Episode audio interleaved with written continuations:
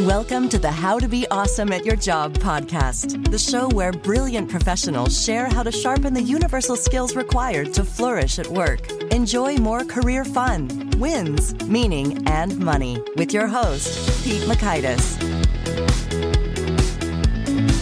Hello, and thanks for joining us here for episode 703 with Jonathan Fields. He's got some excellent research and perspective on how to find the work that sparks you and makes you come alive. So you'll learn one, all about a free assessment that helps you figure that out. Two, the 10 impulses that describe what lights us up at work. And three, the fundamental questions that create career fit. So if you want to check out the show notes or the transcript or the links to items that we mentioned, it's over at awesomeatyourjob.com slash EP703. Now here's Jonathan's story. Jonathan Fields hosts one of the top ranked podcasts in the world called The Good Life Project, where he shares powerful stories, conversations, and resources on a mission to help listeners live more meaningful and inspired lives.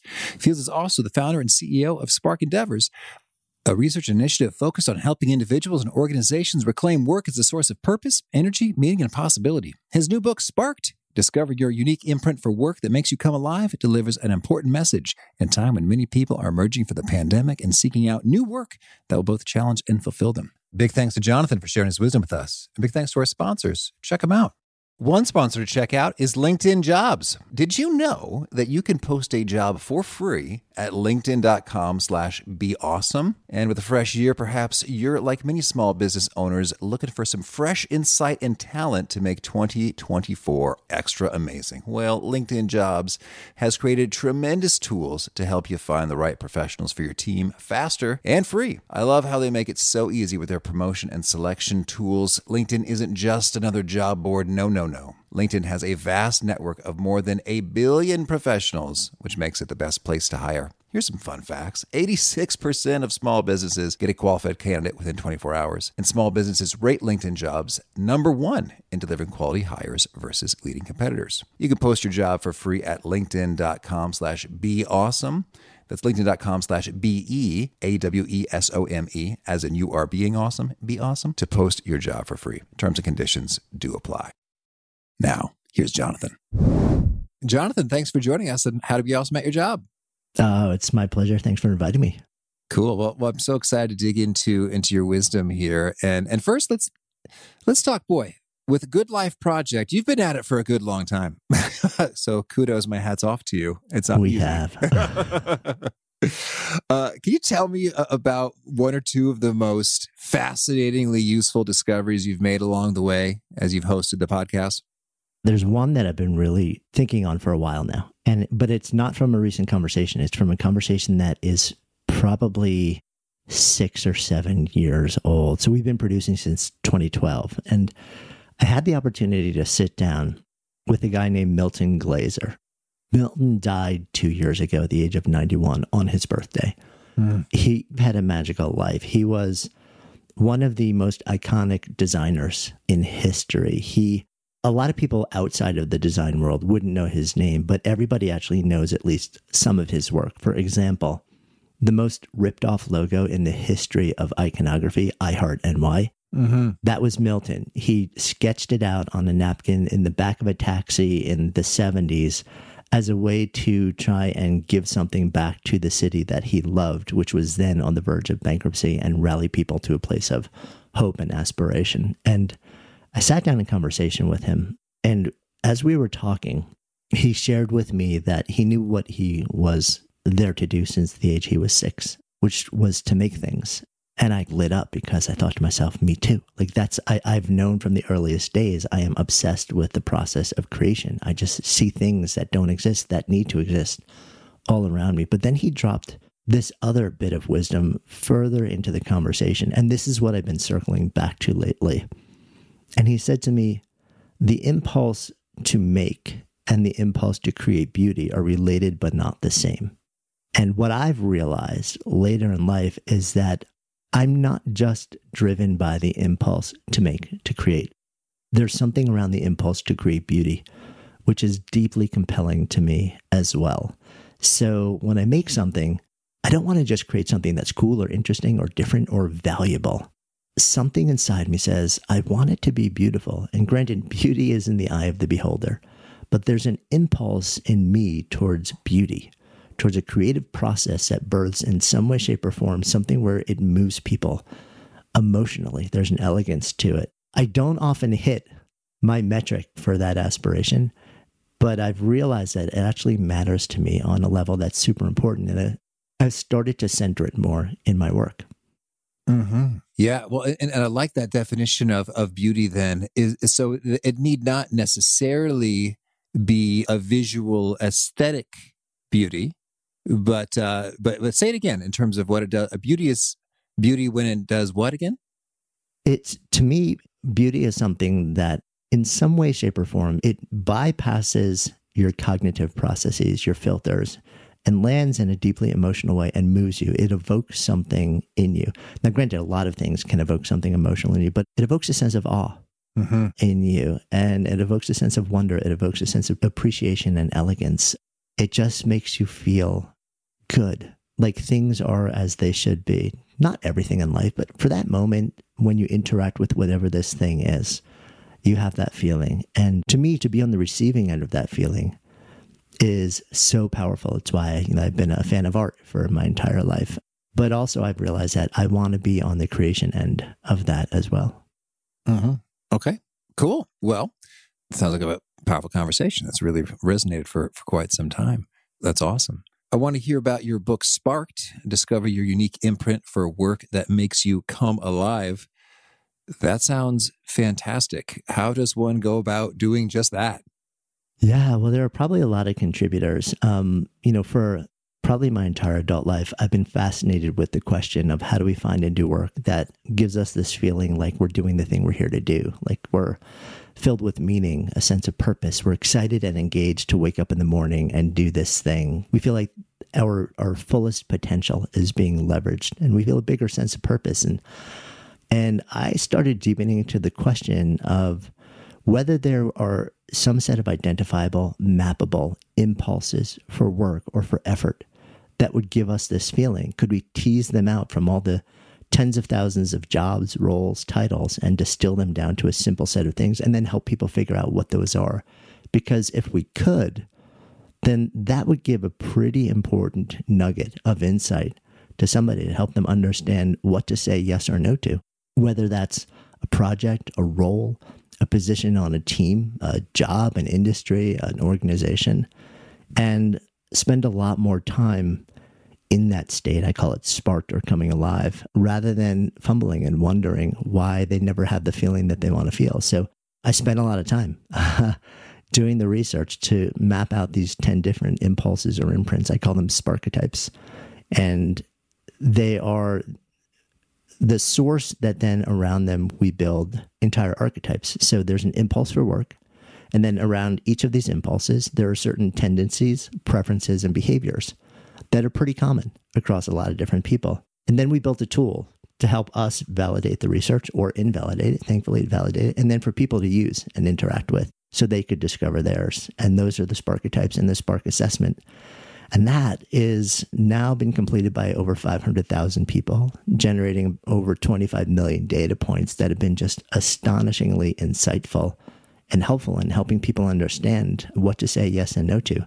And that became the source fuel for the book that has now uh, become sparked. Mm-hmm. Well, I would like to hear a bit of a rundown of the 10 different sparketypes and and then like the core impulse and, and preference and behavior uh, that illuminates or exemplifies that sparketype. I suppose maybe before we get into into that, let's hear about the research and the validation. Just because if someone's about to give me, you, you name it, Myers Briggs, Enneagram, Big Five, Strengths Finder, any assessment, it's like if they say, "Hey, there's four key preferences or there's seven key types. It was like says who based on what and why. Like my skeptic gets fired up.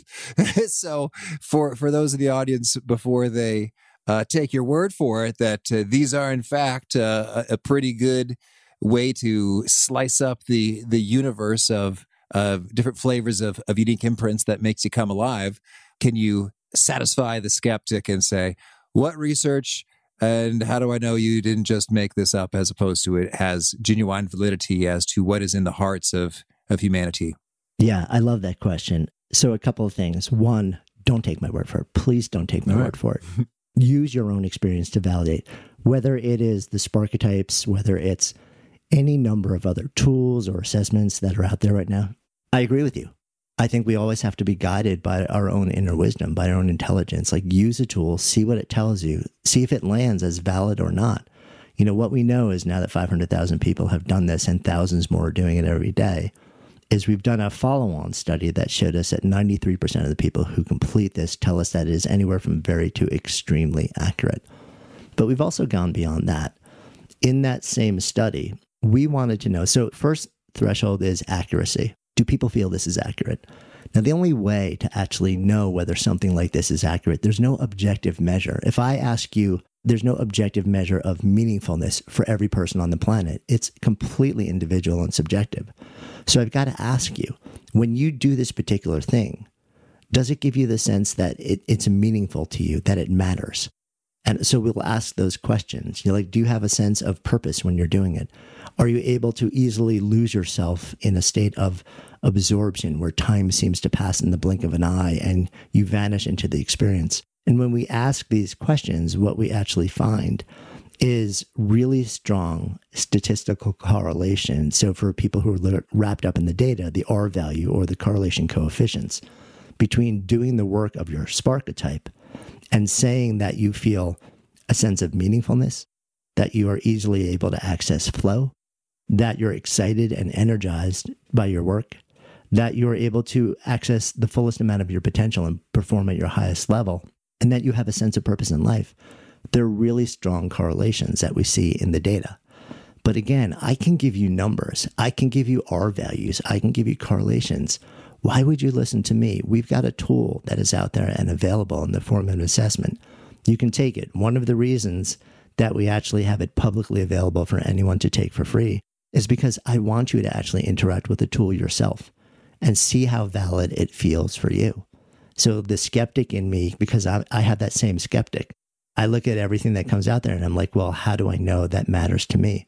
So I also wanted to make sure that whatever we created was brought to market in a way where anyone could actually interact with the fundamental tool and get the basic wisdom from it and decide from their own whether it actually was valid for them or not without having to actually invest anything beyond a, a little bit of their time.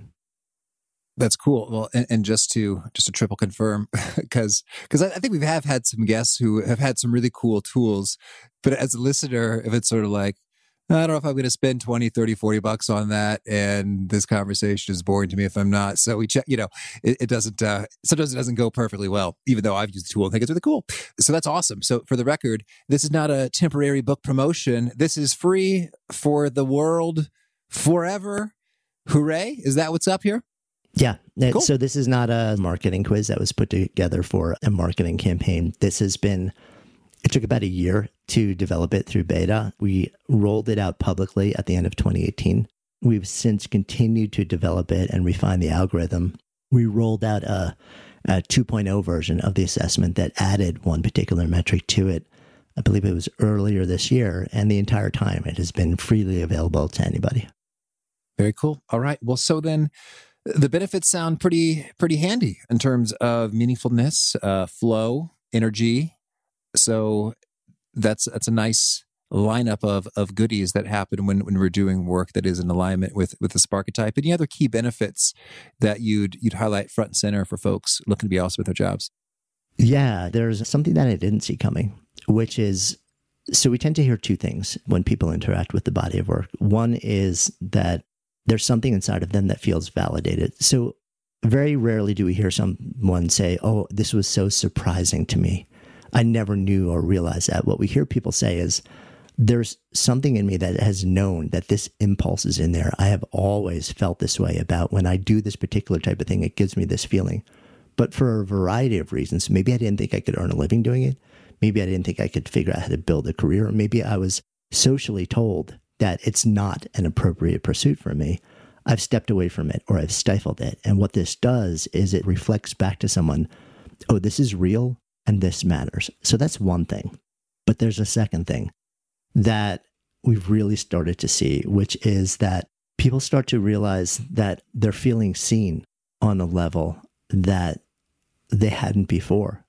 That they feel like the language when we describe what these types are and how they tend to interact with people around them in the world, they feel understood, they feel seen, and they now have language to then turn around and tell other people, this is me.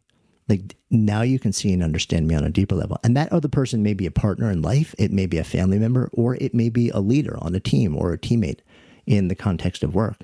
But it helps them understand themselves feel seen by themselves to themselves and also give them language to help others see them more clearly. Mm-hmm. Okay, beautiful. Well, so so lay it on us here. We got uh, ten different archetypes, and we have like a key impulse or uh, call, and then some preferences and behaviors that go with it. Could you maybe give us the twenty to sixty second rundown on each of the ten? Yeah. I am a maven if you wanted to start there, or maybe there's a sequence that, that makes good sense that you'd like to run through. So the maven is actually a great starting place. The maven is the most process fulfilled of all of these impulses, all of these archetypes. The fundamental impulse for the maven is learning. It's all about knowledge acquisition. This can show up in a really narrow and deep way. So you may find a topic there where you just you, for some reason you probably don't even understand why. Maybe it's 15th century history and something particular about it and there's something about it that just fascinates you. And you have to know absolutely everything about it and you will literally devote all of your energy. You'll spend money if you need to to gain access to people or classes or resources to know everything you can about this one topic. It also shows up broadly on almost more of a trait level where you open your eyes in the morning and all you want to do is learn anything you can about everything and everyone. A friend of mine basically never takes a cab ride without knowing the entire life story of the person who is driving them. He's just absolutely fascinated by people, anybody, all walks of life, and what their stories are. So the fundamental impulse there is knowledge acquisition. You may actually gain knowledge that is incredibly valuable to other people, but that's not actually why you do it. You do it simply because of the feeling that it gives you. So that's the maven. The maven also can get lost in a bit of a learning dark hole. So you can become so obsessed with learning something. And if it is a big, vast, complex, deep body of knowledge, then you can essentially just stop all of your relationships, stop exercising, stop eating well, and just completely devote yourself to the pursuit of knowledge. So there's a bit of a risk there to become obsessive about the quest for learning. Next up, we have what I call the maker. So the maker's fundamental impulse is creation. That also happens to be my impulse. I wake up in the morning and it's all about the process of creation. I look around and I'm like, what can I make today?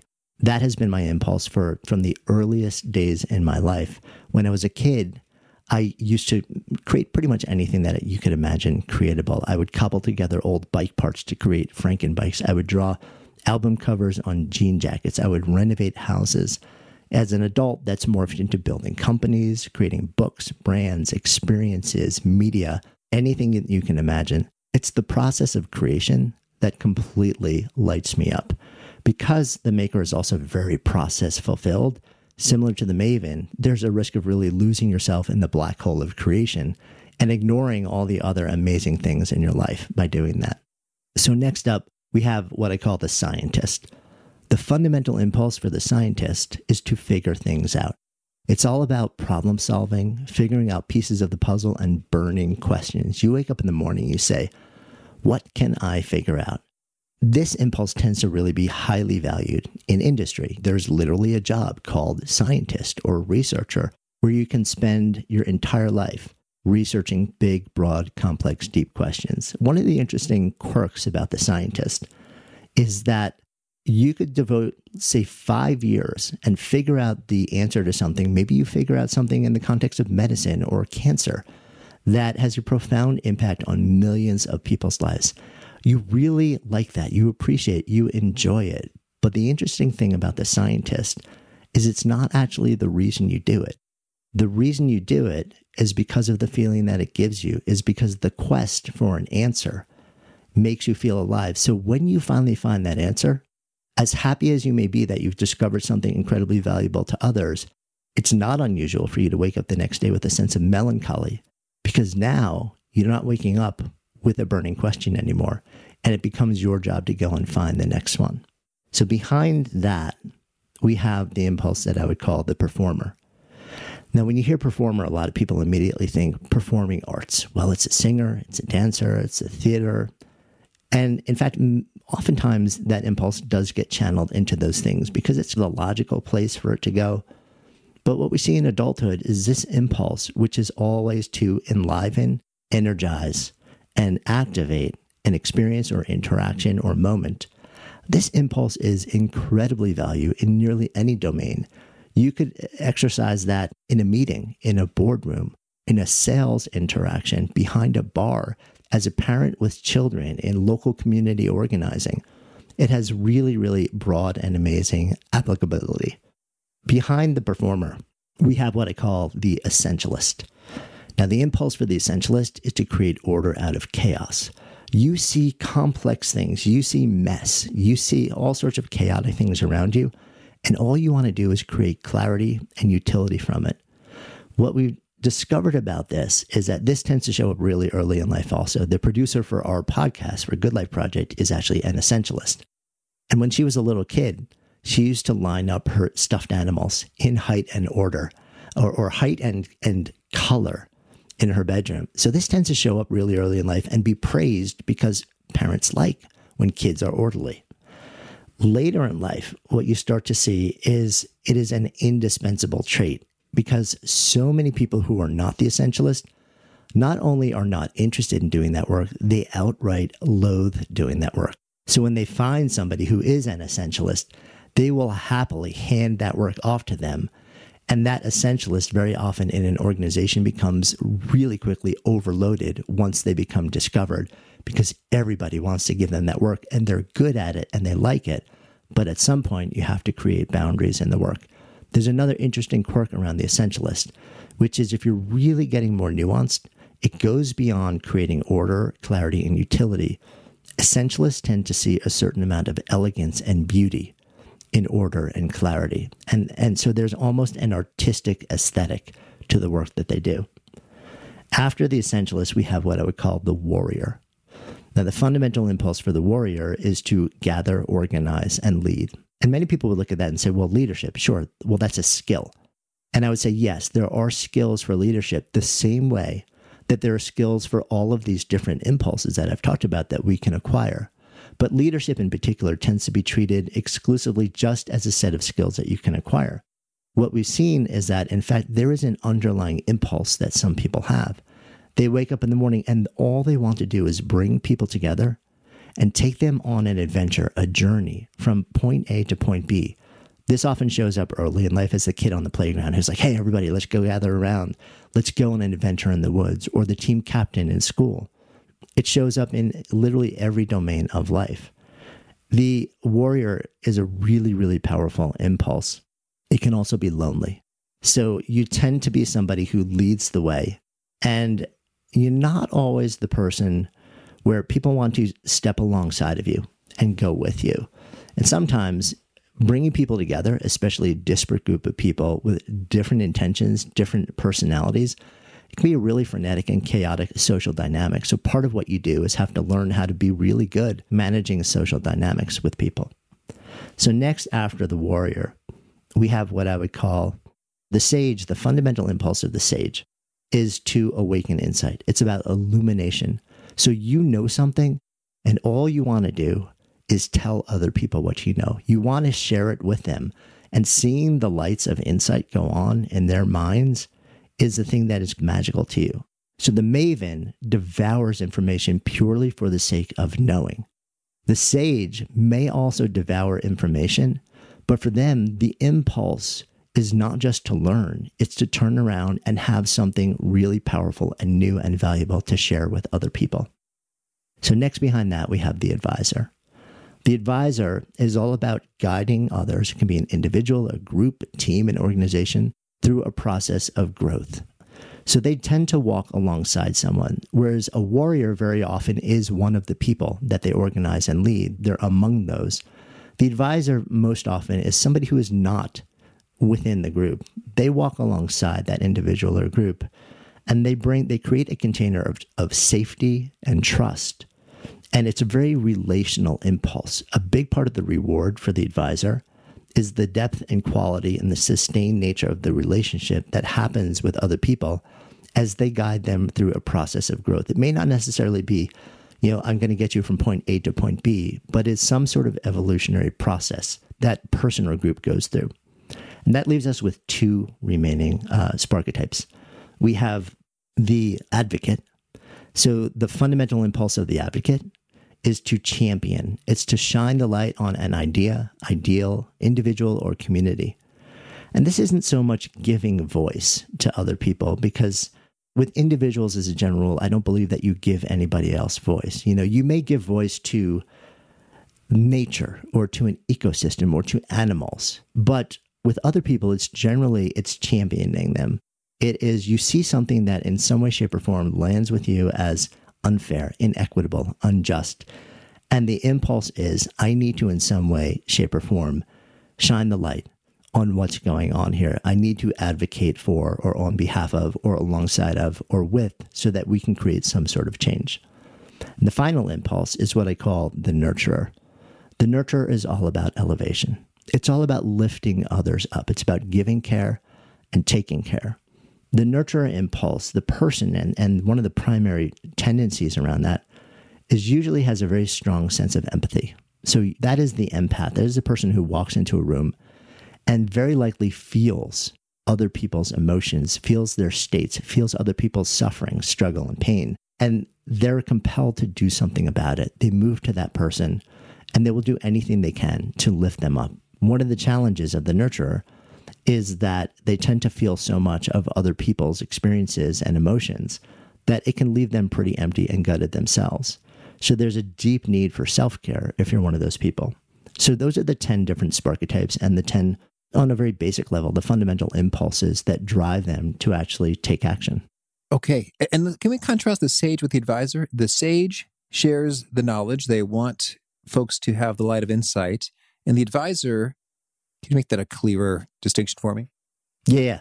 The sage basically says, I know something. I want you to know it. Mm-hmm. Once you know it, I'm out.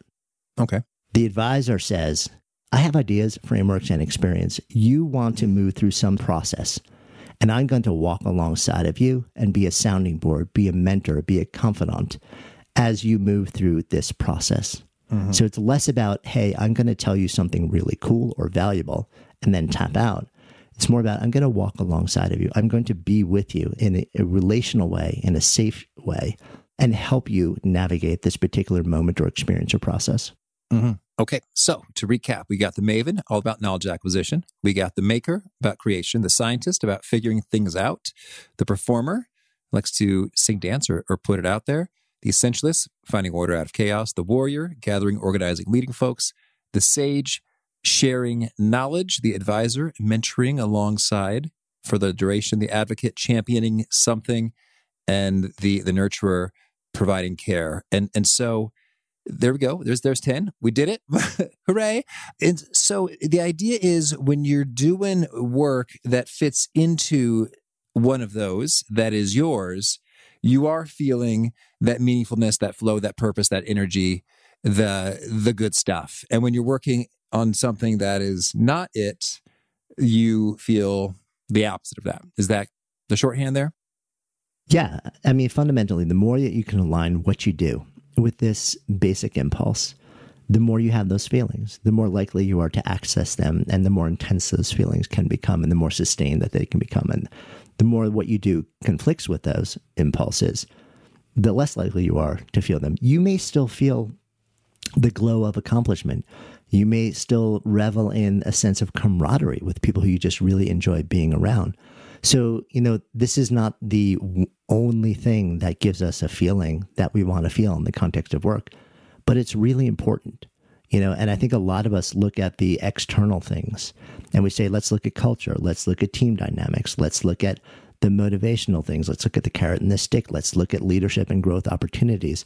All of those things matter but none of them does a whole lot if the fundamental nature of what you do when you show up and spend your 7 to 12 hours a day working is misaligned with the impulse for work that makes you come alive. Mm-hmm. Okay. And I'd love to get your perspective in terms of once you once you know this, what are some of the the top things you recommend people do or not do in terms of like the, the kind of like okay, I took the quiz, it was cool. I got my my Sparketype. That sounds about right. Thank you, Jonathan. Uh, now what? Let's start with what not to do. All right. Because this tends to be a really big impulse for people. Once they discover this thing, they'll immediately tend to look at the work that they're doing and say, huh, like, am I doing, like, is this impulse that is so central to me? Am I actually expressing this in the work that I'm currently doing? And if they're not, there's very often this impulse to say, oh, wow, I need to just blow everything up. I need to walk away. I need to start over. I need to find something entirely different.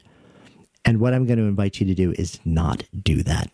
It is, there may be people for whom that is an intelligent, that is a reasoned step, but generally that's the last step that you want to take, not the first, especially once you're a little bit further into life and you've got responsibilities and there are a lot of things hanging on the fact that you have, you know, your, your job may be sustaining a family in a particular way. It's not so easy to do that. We tend to dramatically overestimate the giddiness and the joy, the elation that we'll feel when we blow things up and we have this freedom and then we dive into something that we absolutely are drawn to. And we underestimate the time that it will take to actually get there and the pain of the disruption that will be caused through that process. That doesn't mean that it's wrong for everyone, but it means that in my mind, it's the last thing that you consider doing, not the first. What I would consider doing as the first part of the exploration is say, okay, let me look at the work that I'm doing right now. And then do that same analysis. How aligned is what I'm doing with this fundamental impulse for effort? If I'm a maker, how much of my time, how much opportunity do I have to actually immerse myself in a process of creation? And then if you start to see, well, actually, there's a whole bunch of this that is really well aligned, but there's 30% of the work that is completely misaligned, or maybe there's 50% where you, you just have no opportunity to express this, then you start to ask the question how can I reimagine what I'm doing now? How can I you know do it in different ways how can i look for ways to try different tasks use different tools deepen into different processes that may allow me to express this impulse without having to make these really big disruptive changes and then start to run little experiments.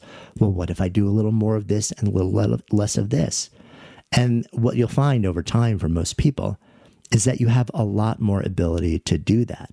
And as you start to do that, the way that you feel in your work starts to change. You start to show up differently, and people actually start to respond to you differently because your state is persistently different and better and improved and more energized and, and more alive. And a lot of people can actually get a lot closer to the feeling than they imagined by reimagining what they're doing, even doing things that were not squarely within your job description, but they're available to you to actually start doing simply because of the way that it makes you feel.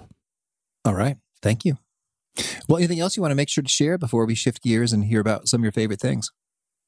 Just I think we're in a moment right now where really big questioning has become normalized in a way that has not in generations. There's a lot of judgment if you sort of like were you know in the, in the your 30s, 40s, and 50s, and you're like, you know what, I, I really want to, I want to think about what got me here and is it the thing that's going to get me there? And maybe i'm going to do some really big reimagining. That kind of questioning was not welcomed socially in a lot of contexts what's happening in the world right now has shaken people so much and on a scale that that kind of questioning has actually been normalized now. So we have this rare window of opportunity to step into it, to really examine and to not hide it, to be public, to have conversations and discourse and seek help in a way that would have been a lot more difficult just a few years ago. And what I would invite people to do is to not waste this window. All right. Thank you. Well, now could you share a favorite quote, something you find inspiring? There's a classic script called, or, or book or poem really, called the Bhagavad Gita. And it's not written in English, it's written in Sanskrit, but one of the translations, there's a line in it that translates roughly to far better to live your life imperfectly than to live another's life perfectly. And that has always landed really powerfully with me. Uh-huh. And how about a favorite study or experiment or bit of research? I think I was fascinated for a long time with a bunch of the research around self regulation and that positioned it as a depletable resource. And what I've been probably equally fascinated by recently is that the emerging, the follow on research around that shows that actually whether willpower or self regulation is a depletable resource or not is largely determined by whether you believe it is or not. And that the original research wasn't entirely correct, which means that we have a lot more control over our self control. All right. Thank you. And a favorite book? One that comes to mind is an oldie but a goodie. It was originally published as a short story in Life magazine in 1951. Ernest Hemingway's The Old Man and the Sea. I'm a huge fan of Hemingway's writing because of how much he can convey, how much he can move you with so few words. His efficiency in language is just stunning. And then the story of this this uh, old man Santiago it starts as what you would think on the surface is a battle between him and this great fish. But what he's really doing is the deep meditation on how we interact with the things that we see as struggle and how we reframe them as partnership in life. Okay. And is there a particular nugget you share that really seems to connect and resonate with listeners and others and say, wow, that was good? And they say, uh, Jonathan loved it when you said this. Yeah, there's something that I've actually been talking about recently, and I haven't shared it a lot, but I'll share it here with you. It's what I call the principle of maximum sustainable generosity. It's the way that I look at building businesses, but it's also the way that I look at building relationships. It's the way that I look at moving into life, which is basically asking the question how can I be as generous as humanly possible in the way that I move into the world, the way that I offer things to others, the way that I build relationships, and do it in a way that is sustainable over time, financially, emotionally, physically, and spiritually. Hmm. Yeah, that's. I want to chew on that. Thank you. And um, if folks want to learn more or get in touch, where would you point them? I would point them either to the uh, Good Life Project podcast, and if you want to learn more about the Sparketypes at sparketype.com. And the book Spark is just available at booksellers everywhere. All right. And do you have a final challenge or call to action for folks looking to be awesome at their jobs? Yeah. My call to action really bridges off of what I shared earlier about this being a unique moment in time. A lot of people, I think, have not been entirely satisfied with the way that they work. It may be taking care of them financially, maybe giving them a certain amount of security, but life is short. I think we've been all reminded how tender it can be. Most recently, I got a huge wake up call around that during 9 11 when I was in New York City.